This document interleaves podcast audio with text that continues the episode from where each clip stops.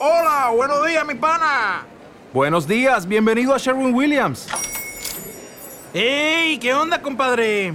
¿Qué onda? Ya tengo lista la pintura que ordenaste en el Pro Plus App. Con más de seis mil representantes en nuestras tiendas listos para atenderte en tu idioma y beneficios para contratistas que encontrarás en aliado pro punto com. En Sherwin-Williams somos el aliado del Pro.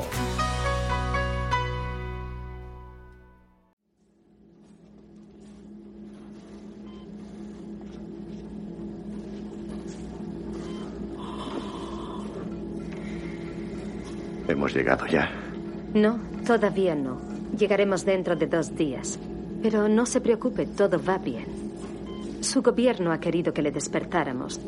Doctor Arloff ha encontrado algunos datos extraños procedentes de Europa. Puede que no sea nada, ya se lo explicará todo. No es necesario despertar a los demás. ¿Han hecho análisis del espectro? Por supuesto. ¿Y, ¿Y quién? Doctor, no llevo a cabo una inspección. ¿Se han hecho los análisis? ¿Cuáles son los resultados? Nada concluyentes. ¿Interrupción molecular? Si mira con cuidado la última página de datos, hallará las respuestas.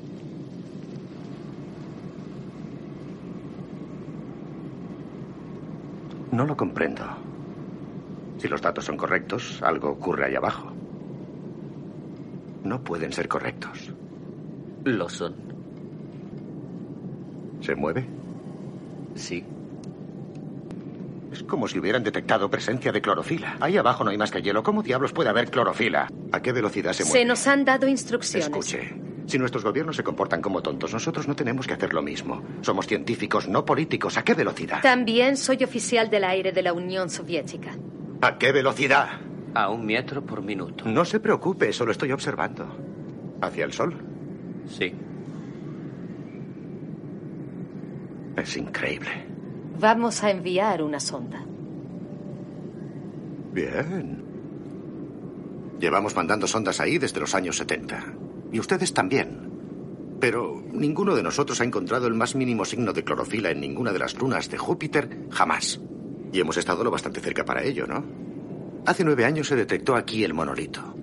Se envió el descubrimiento y aquello fue la locura. ¿Me siguen ustedes? De manera que aquí estamos nueve años después intentando averiguar qué diablo sucedió y qué diablo significa ese monolito. ¿Y qué descubrimos en el camino? La posibilidad de que exista cierta clase de vida donde antes nunca existió. Así que no me vengan con electroestática. Existe algo que quiere impedir que nos acerquemos a Europa. Pues bien. Hoy en Universo de Misterios, nos acercamos a Europa.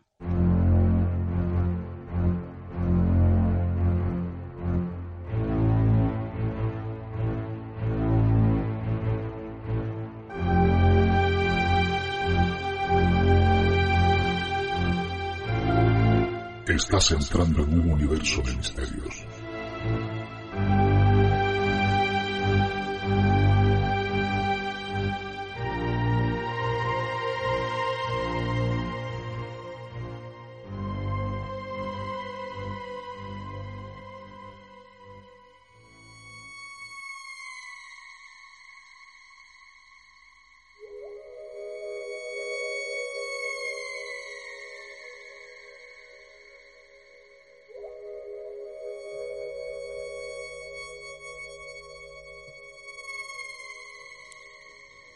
Era la noche del siete de enero de mil seiscientos diez cuando Galileo apuntó por primera vez su telescopio hacia el planeta Júpiter.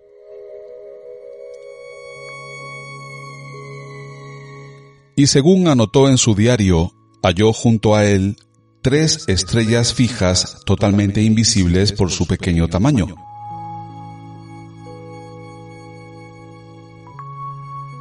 A la noche siguiente descubrió una cuarta estrella y en noches posteriores comprobó que aquellos puntos luminosos orbitaban en torno al planeta, por lo que dedujo que eran satélites.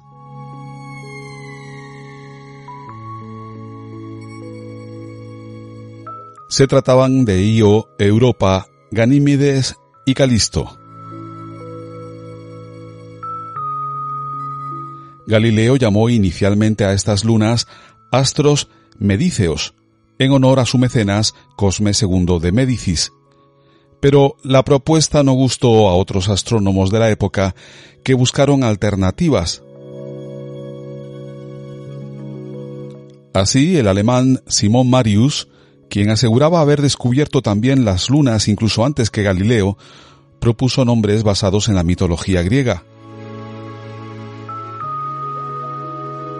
Galileo contraatacó proponiendo que se llamasen Júpiter uno, dos, tres y cuatro, nombres que fueron usados hasta principios del siglo veinte, cuando se recuperaron los nombres propuestos por Marius.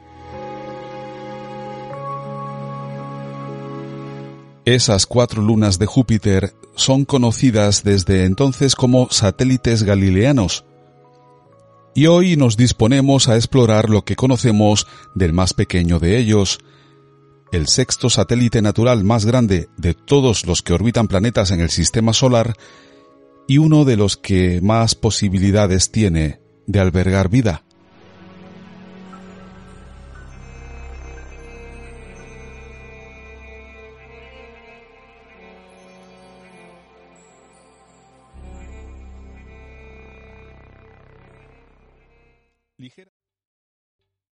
¿Te está gustando este episodio?